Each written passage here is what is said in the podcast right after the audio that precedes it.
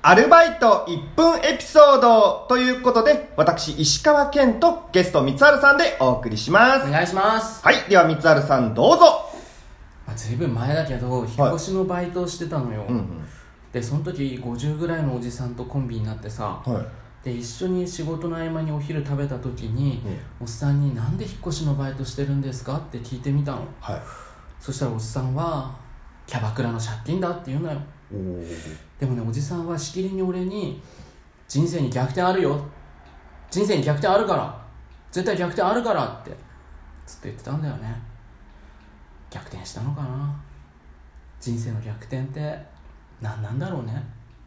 というわけで、ここまでとなります。